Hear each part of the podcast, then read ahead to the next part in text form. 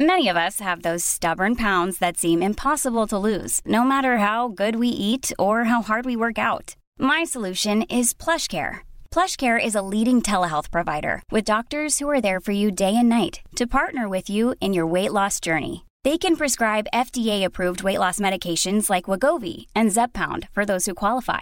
Plus, they accept most insurance plans. To get started, visit plushcare.com/weightloss. That's plushcare.com/weightloss. Hey, I'm Ryan Reynolds. Recently, I asked Mint Mobile's legal team if big wireless companies are allowed to raise prices due to inflation. They said yes. And then when I asked if raising prices technically violates those onerous two-year contracts, they said, "What the f*** are you talking about, you insane Hollywood ass!" So to recap, we're cutting the price of Mint Unlimited from $30 a month to just $15 a month. Give it a try at mintmobile.com/switch. $45 up front for 3 months plus taxes and fees. Promo rate for new customers for limited time. Unlimited more than 40 gigabytes per month. Slows full terms at mintmobile.com. Welcome to Spark London. We tell true stories. We tell them live. And we tell them all across London. To attend one of our live shows, go to sparklondon.com. Thank you. Lovely to see everybody. Good. Welcome to Spark London. I'm Charlie Harrison, your host. For those that don't know, Spark is a true storytelling night that happens all across London. So we have live open mics that happen in Hackney and in Brixton. And then we have a curated night here in Warwick Avenue. And I am so super excited about the acts tonight. I'm not supposed to have favourites, but between you and me, this one's one of my favourites so far. I sometimes go for walks round here just before I do this show, because it's really nice round the canal round here.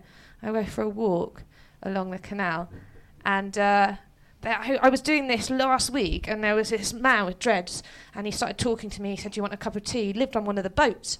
People live on the boats just down there. And they sell things as well. I said, "I'll have a cup of tea." And I met his wife, and we sat down. It was really, really lovely, this really sort of surreal experience. But we started talking about animals. Good subject to talk about, I always think, animals. We started talking about animals. And anyway, the wife of this guy just down there said, as a Muslim, we like to do really charitable things, right? So we like to sort of give to charity. That's part of the faith.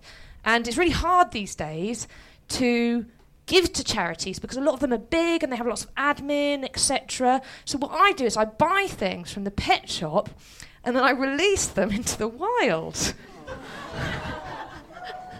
Like, no joke. And then she told me about all these sort of like buying koi carp and stuff and then putting them and just releasing them in around the boat and birds and stuff. And I still can't work out whether that's like a really like pure, beautiful thing to do or just like, imagine if loads of people are doing it and it's like increasing demand for captive pets to then be released and probably perish in England, like crazy. But go meet them. I mean, they only live down there. Very interesting. So I'm going to introduce our first act. We've got some fantastic storytellers. Some of them have spoken at open mics before. Some of them haven't. But you're very much in for a good show. Are you excited?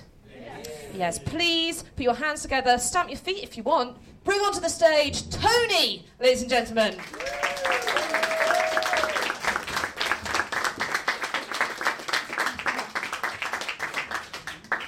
Good evening, culture fans.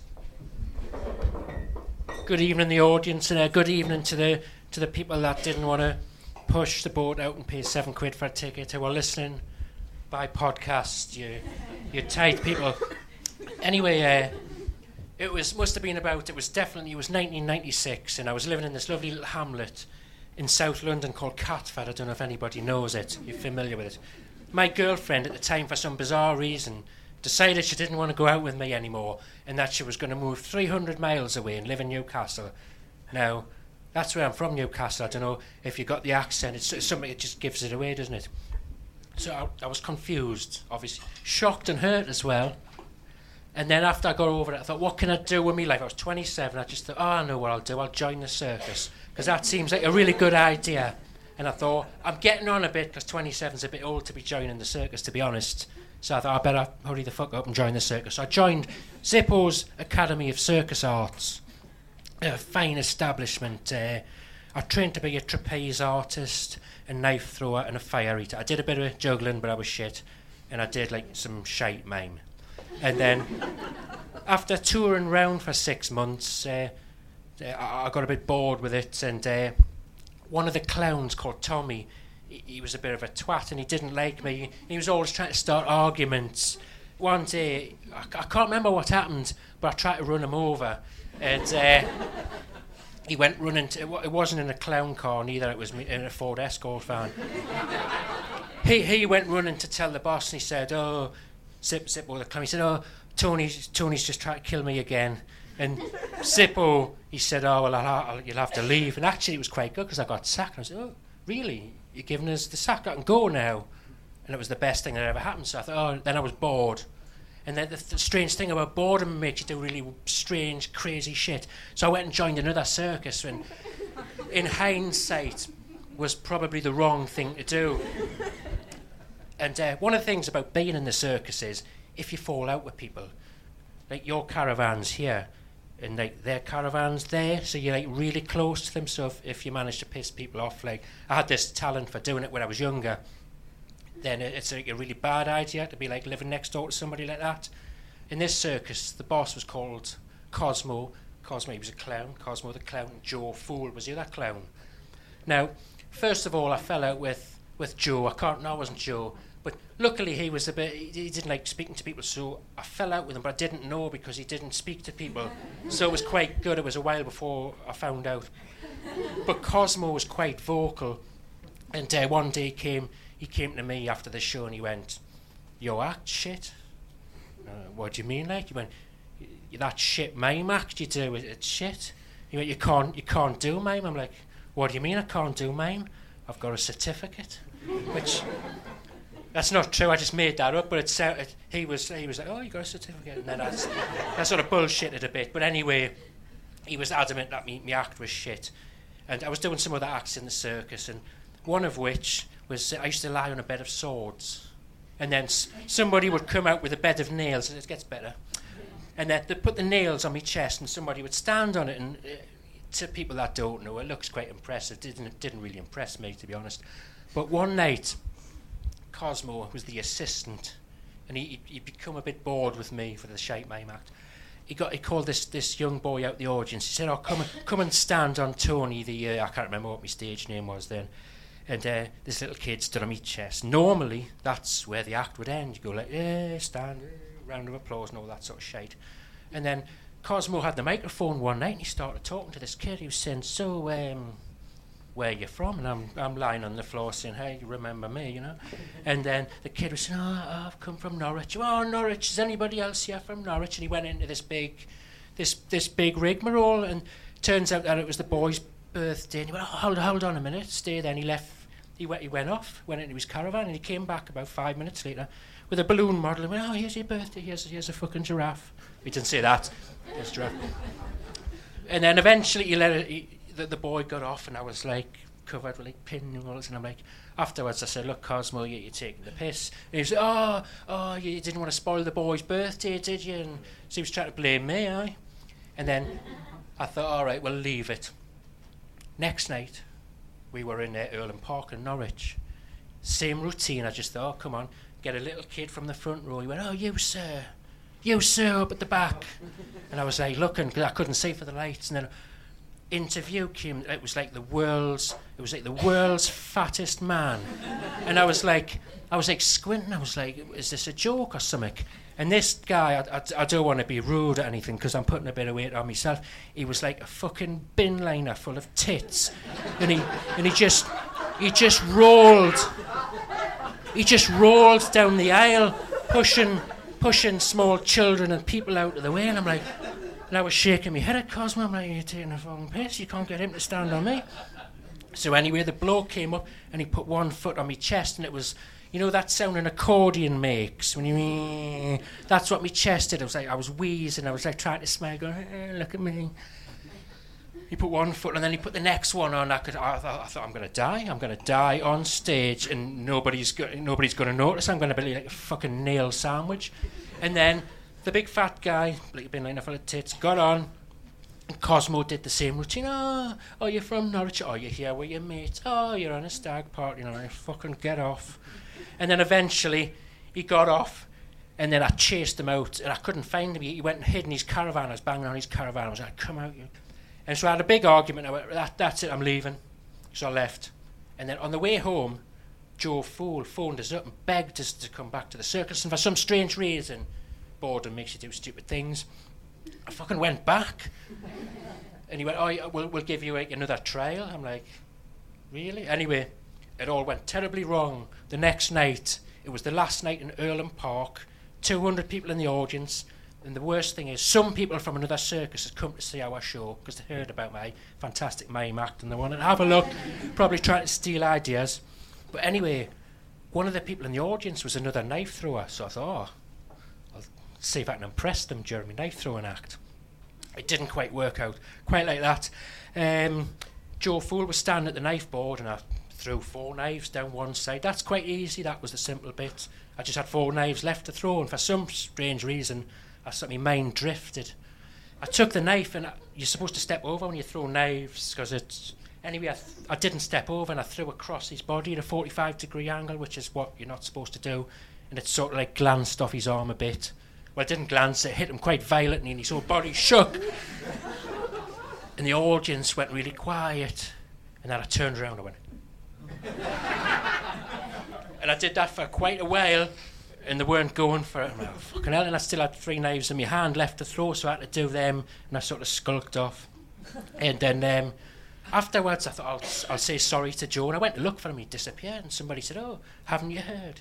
He's been taken to hospital.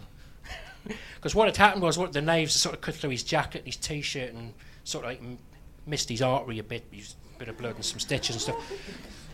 But to be honest, though, Joe was it was good for the circus because we've got a sort of publicity, people heard about it and that.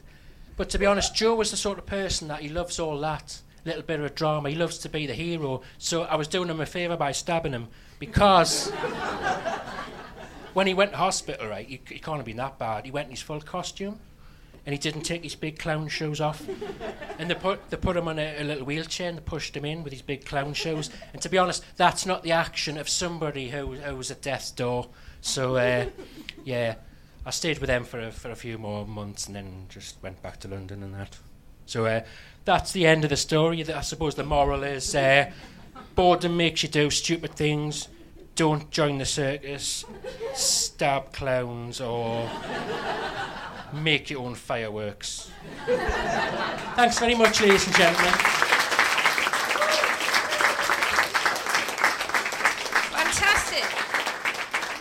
So the night is not just about storytellers that are telling stories so brilliantly, and we're going to bring one on in just a moment. The night is also about you. Some of you have had forms to fill out, a couple for you here. Share your story. What secret identity have you kept from people? I hid my raucous university lifestyle from my parents and close family. How was it discovered? Some of them saw it on Facebook after my privacy settings changed. Who was that? Oh, there you are. Oh, there he is. There you go. Very good. What sort of photos were they? We're talking kind of alcohol, drugs, sex? Alcohol and a woman. Oh, alcohol and a woman. Oh, good. Any more information on that? I was mid-act. Mid-act? Hello. Get up on stage. Okay, mid-act of shaking hands, of... Just shaking hands. Very good, very good. Very nice. Okay, good. Thank you for your contribution. What's your name, sir? I'm Joel. Joel. Round of applause for Joel, ladies and gentlemen, for sharing. I really like how this night always takes on a sort of therapy feel towards the middle bit. We all sort of share with each other. It's very, very lovely. Are you ready for your next storyteller? Yes. Okay, I want the applause to come from you, sir. Please welcome to the stage, Lauren, ladies and gentlemen.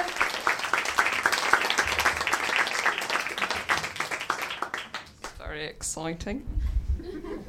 I'm going to tell you a story about how I was approached for sex by a complete stranger in the middle of the street, in the middle of the day, on Mother's Day, when I was living in Finsbury Park. And I say living, for the last couple of years I've been kind of sort of living a bit unconventionally, I suppose. I've been sort of sofa surfing a bit.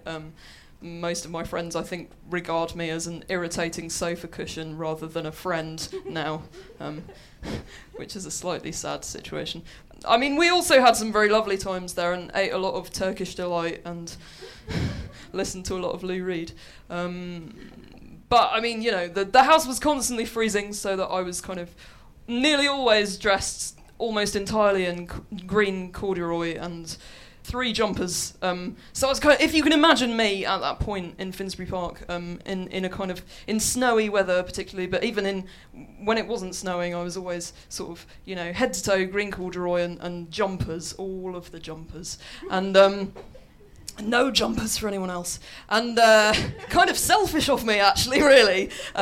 You know, I would be sort of going back and forth from this house with an enormous rucksack on my back as well, full of Turkish delight and jumpers. There was a point when I was sort of walking back from Manor House Station, and a lot of people, strangers, approach me quite a lot to tell me things. Apparently I have quite a receptive face for that kind of thing, and I've kind of gotten used to it. So when this guy sort of started walking in step with me along beside Finsbury Park, I thought, okay, I'll just brace myself, because I knew that he was going to talk to me and he'd probably confess something. So he was walking perfectly in step with me in Finsbury. I mean, I don't know why, this is just a visual aid for you here. I'm just walking on the spot in order to help you visualise walking, in case you don't know what that looks like. But he was walking in step with me, and eventually he said, "Can I ask you a funny question?" I said, "Yeah, of course. Yeah, that's fine. Ask me a funny." Oh, everyone always does. Even if I tried to stop you, I probably couldn't. So he said, "Are you single?" I was just like, Jesus, look at me. I'm dressed head to toe in green corduroy and jumpers. Obviously, yes, I am. And I laughed a lot, and then I said, "Yeah, I am." And then he was like, sort of winding himself up, and he was like, yeah, okay, can I ask you another funny question? And I was like, yeah, go ahead, I mean, we're in this now together. And he says to me, I'm just going to ask you. And he didn't just ask me, he sort of prevaricated and said, I've been looking for fun friends on Facebook. I was like, what does this mean? So I've been looking for fun friends on Facebook, and I was kind of, by that point, just being like, okay, what are you getting at here, man? And he was like, okay, I'm just going to ask you. And then he goes, I'm looking for a regular sex partner. Is that the kind of thing that you would be interested in? And it is, but if you can picture this, so I was sort of green corduroy, rucksack full of Turkish delight. He was sort of, 15 years older than me, sort of just a kind of slightly innocuous-looking man. Not that I think that age should be a barrier to what can loosely be described as love, but he just wasn't the kind of person I thought would approach me. But then I should have predicted it, really. And I just laughed in his face. Which it probably was unkind of me, but it was Mother's Day, come on. And then stopped at a bus stop under the sort of loose pretense that I was going to get some kind of bus out of the situation. And I just said, I'm sorry. No. In fact, I think I called him pal. I think I just went, oh, sorry, pal. No thanks. And then he sort of very cheerfully went, oh, all right then, I'll see you later, and carried on walking down the road. Obviously, I couldn't carry on walking, but I sat in the bus stop and just laughed hysterically by myself for like 10 minutes straight. Part of the amazing thing as well, why I was laughing hysterically, was because I had to then do the phone call to my mum, the Mother's Day phone call of like, hi mum, I'm in London, sorry I can't be there for Mother's Day, but like, hope you're feeling motherly and really lovely and stuff. But the whole conversation with her, I was just desperate to tell her about it. So I was kind of having this weird sort of stunted conversation of like, hi mum, I really love you. Definitely nothing funny has happened to me in the last half an hour. And I was just like, yep, definitely love you, loads. Can I talk to dad? And just told my dad instead. And yeah, so I, at a point when I don't know, I was having a bit of a strange time and maybe not laughing that much. I remember that incident fondly as a time when I laughed an enormous amount. Thank you very much.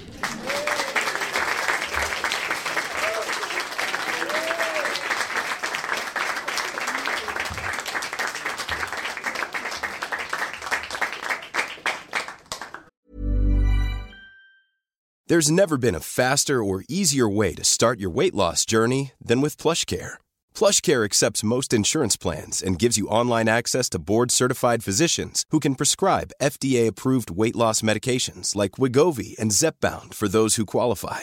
Take charge of your health and speak with a board-certified physician about a weight loss plan that's right for you. Get started today at PlushCare.com/weight loss. That's PlushCare.com/weight loss. PlushCare.com/weight loss. There's never been a faster or easier way to start your weight loss journey than with PlushCare.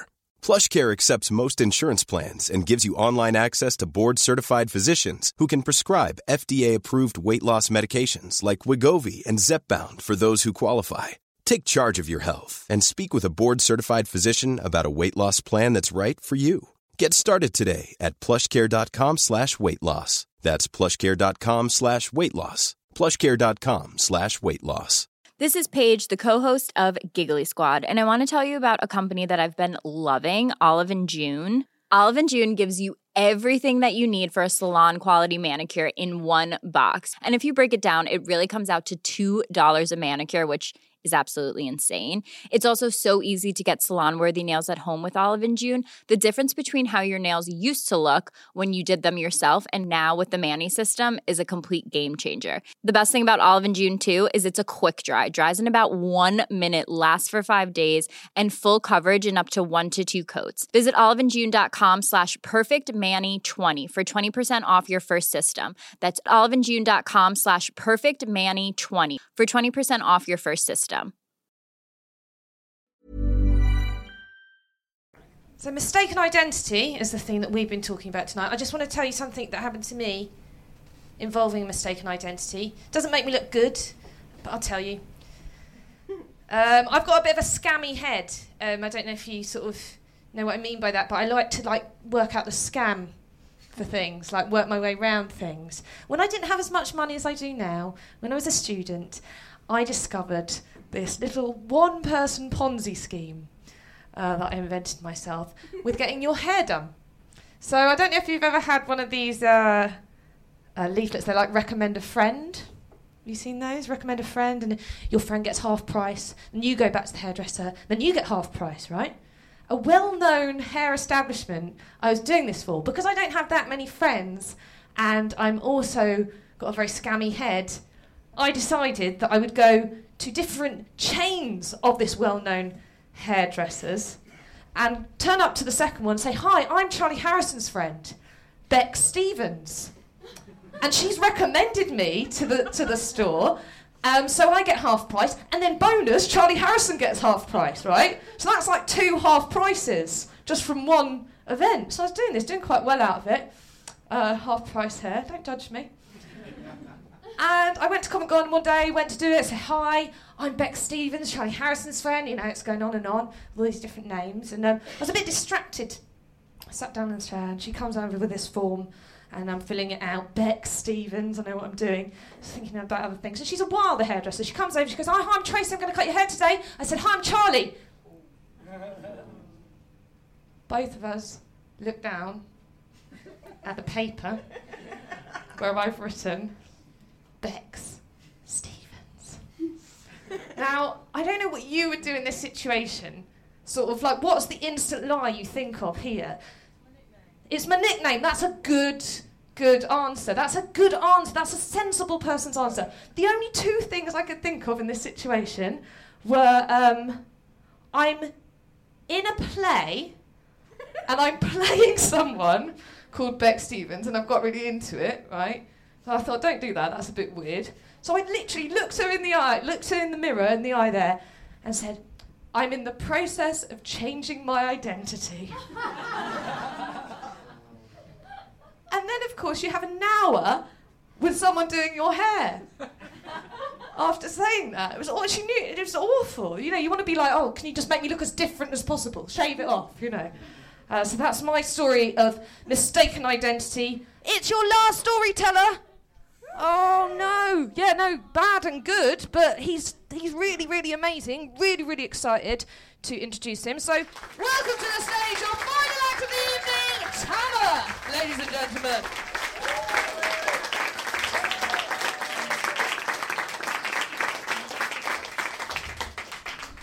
I'm from Brooklyn, New York, and I live here now, and I was raised by a really macho guy. My dad was in the war in Vietnam. He had post-traumatic stress disorder and a drinking problem, and all these things before you were allowed to talk about it, right? So I was raised at a time when boys don't, not only do we not cry, we don't talk about stuff either. You just keep quiet, you keep smiling, you be the rock, and everybody else can be crazy, but you're the guy that keeps everything together, right? Like, I'm sure some of you guys can relate to that a little bit, especially my ethnic brethren that are in the room, right?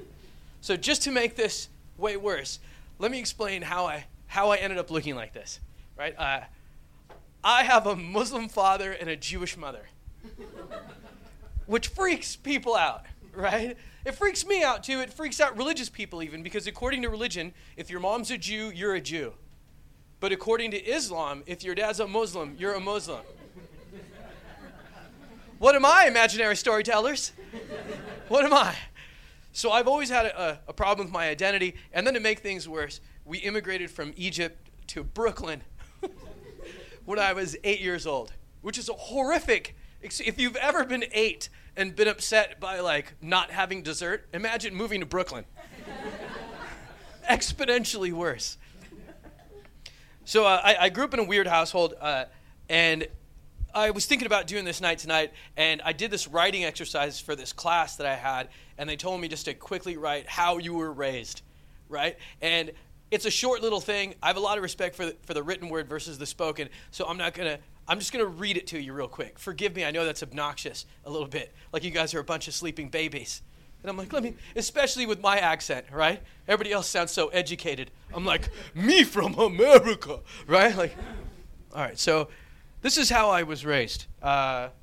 Describes how I was raised. And then I'll get into the rest of this. I was raised in the middle of two extremes. My family's definition of warmth was a head in the oven and feet in the freezer. And what I mean by that is that my mom overloved me and my dad overdisciplined me. Each thinking that they were secretly correcting the other's mistake. Right? I'm sure you guys can relate to some of this, right? But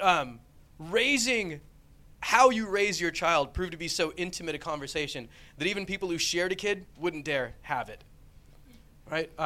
So I became a product of miscommunication. Sometimes I felt like an antique axe, right? Like my mom would treasure me like this valuable antique. She would show love, pride, and affection towards me even when other people didn't. It was as if she was this collector of art who knew these things and laughed at the ignorance of those who didn't know the value of this priceless item, right? But not my dad. My dad was like, the only good axe is one that works, right? He wanted an axe that he could slam into tough situations and have it tear chunks out. The less tough the axe seemed, the harder he'd swing. And he did actually see what my mom saw, but he didn't care to treat a tool like an antique. Right? Because if he did, then his relationship would have to change with it. Right? So he kept me at his level, a simple tool being held by a simple gardener. All right? And that's kind of like, that's like my whole life in a nutshell. And then I started doing comedy, and this weird thing happened. I started talking about the stuff that they told me not to talk about all my life. And I thought, hey, I had a shitty dad, and that's okay, and that's just the way that it is. But what happened with comedy is, because it is sort of a cathartic process, as I started saying really creepy things on stage. Things that I thought were hysterical. You know? Things like, oh, my teachers could tell I was abused because whenever a kid hit me, I tried to hug him. It made people uncomfortable. Thank you. Maybe my dad wasn't abusive. Maybe he was just really shitty at giving high fives. You know, like, things like that are making you uncomfortable now. But what happened was I started talking about the things I wasn't supposed to talk about. And it changed me. And it changed, oddly, the shittiest part of this is that my dad died 10 years ago. And he died of cancer. And right when the cancer started, we finally started getting close, and we started speaking to each other and having a real relationship. But because cancer and stress are such close cousins, I didn't want to have the conversation with him about my childhood or the abuse or the drinking or any of that stuff. Or, hey, why punch a kid with his own toys? That's not nice, right? It made me just ask for soft toys. You should have seen my Christmas wish list. It was ridiculous. It was like spongy toy pillows, teddy bears with no eyes. Like, like please, Dad. So I started talking about this in comedy after he died. because I couldn't do it when he was alive. I didn't want to do it. I didn't want the cancer to come faster. So I started doing stand-up, and I started talking about it in stand-up, and I started to feel better.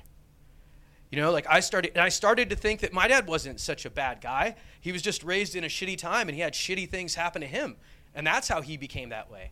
So I started thinking, like, my dad was just a normal guy, and a vampire bit him, and he became a vampire, but like an old school one, right? And then he bit me, and now I'm like a vampire on Twilight. Where I'm like, I can have a girlfriend without eating her. Do you know what I mean? Like, I'm working on it. I'm trying to be a better person. But, you know, like, it's funny. Like, I look at stuff that's out, like, on in the social media space right now. Like, you guys are familiar with the Yes All Women hashtag that came out.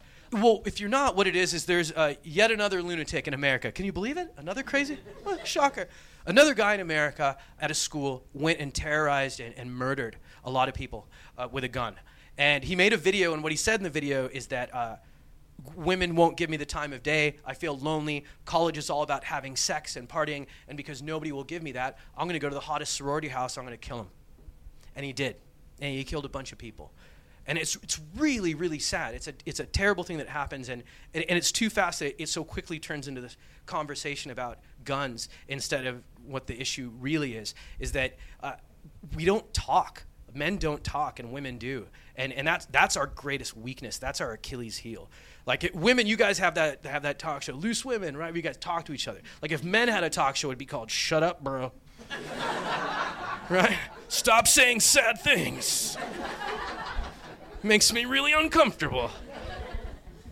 I think of the Yes All Women platform, and I support it entirely because I don't think of myself as a man first. I think of somebody who survived abuse. So I can understand what these women are talking about in this platform. And basically what they're talking about in social media is to remind all of us about the rape culture that's out there, that women are scared, that, like, it takes a lot for me to get nervous crossing the street. I'm the bad guy in movies. Do you know what I mean? But anytime a girl leaves my house, I walk her to the car because they can get raped, and it could happen. That's something that they think about all the time. And all it is just making men a little bit more aware of it. So if you're on a street and it's late at night and you've got food on your mouth because you're drunk, just cross on the other side. Give the lady a break. Do you know what I mean? That's all it is. It's just being aware of what they go through. And I have a ton of respect for women. I love that you guys talk to each other and help each other. I wish we did it more as men. And so... the point of this whole story is that when I started talking about the things I wasn't supposed to talk about, when I started crying, I wasn't allowed to cry as an adult. A weird thing happened in therapy, and I'm going to tell you this because I want you to know that I'm still an asshole a little bit. So here's what happened. I went to therapy, and I told this story to my therapist about my dad, and he goes, wow, that's really fucked up. And I go, are you supposed to say that? Are you? Like, you're right there. Like, that's like a doctor going, oh, Jesus. Like, that's not what you're supposed to say. That doesn't make me feel good. And he goes, he's all, do you think crying is wrong? And I'm like, no. Yes. So he tells me, he's like, I want you to do this exercise. He's like, I think crying might help you. Maybe crying is about releasing pain, and if you have these things that you're holding inside you, maybe if you cry a little bit, you know, or allow yourself to be sad. How is that? Every morning, 5 minutes, allow yourself to be sad. I'm like, I don't like this. So the first 3 mornings, I didn't do it. 4th morning, I said, okay, I'll try it. I allowed myself to be sad. I cry a little bit, right? 2nd morning, a little bit more. 3rd morning, I'm driving to work. I start crying in my car. Crying in my car like somebody stabbed me. Do you know what I mean? Like bawling, and I'm at this stoplight, and this sweet woman pulls up next to me, and she sees me, and women are so empathetic. She looks at me, and she goes, oh, like, oh, you know, like she felt bad. And I looked at her, and I just went, fuck you.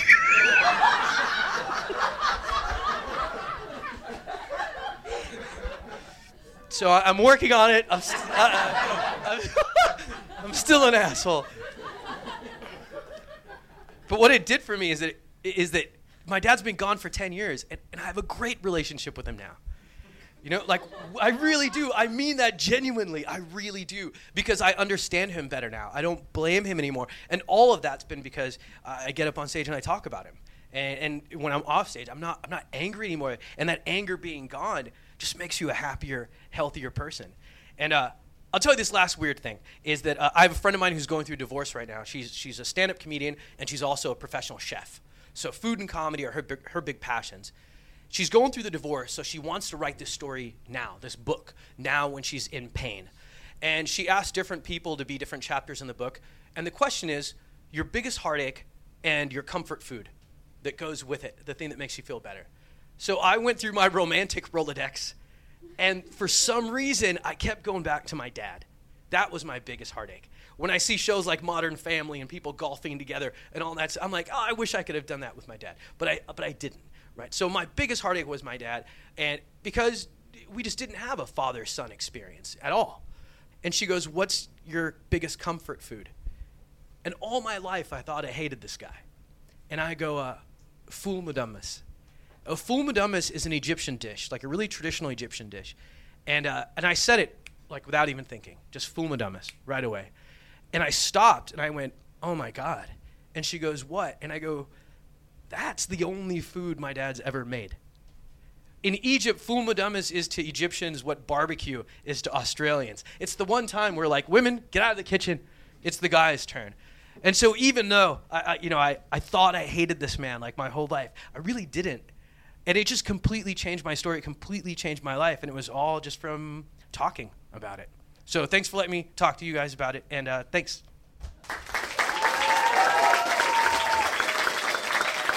Tamer, ladies and gentlemen.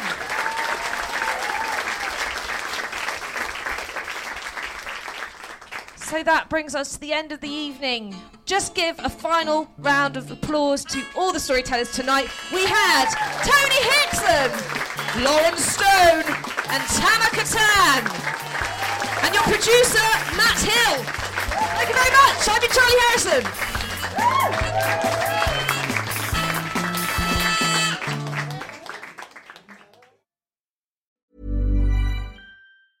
Planning for your next trip? Elevate your travel style with Quince. Quince has all the jet-setting essentials you'll want for your next getaway, like European linen, premium luggage options, buttery soft Italian leather bags, and so much more. And is all priced at 50 to 80% less than similar brands. Plus, Quince only works with factories that use safe and ethical manufacturing practices. Pack your bags with high-quality essentials you'll be wearing for vacations to come with Quince. Go to quince.com/pack for free shipping and 365-day returns.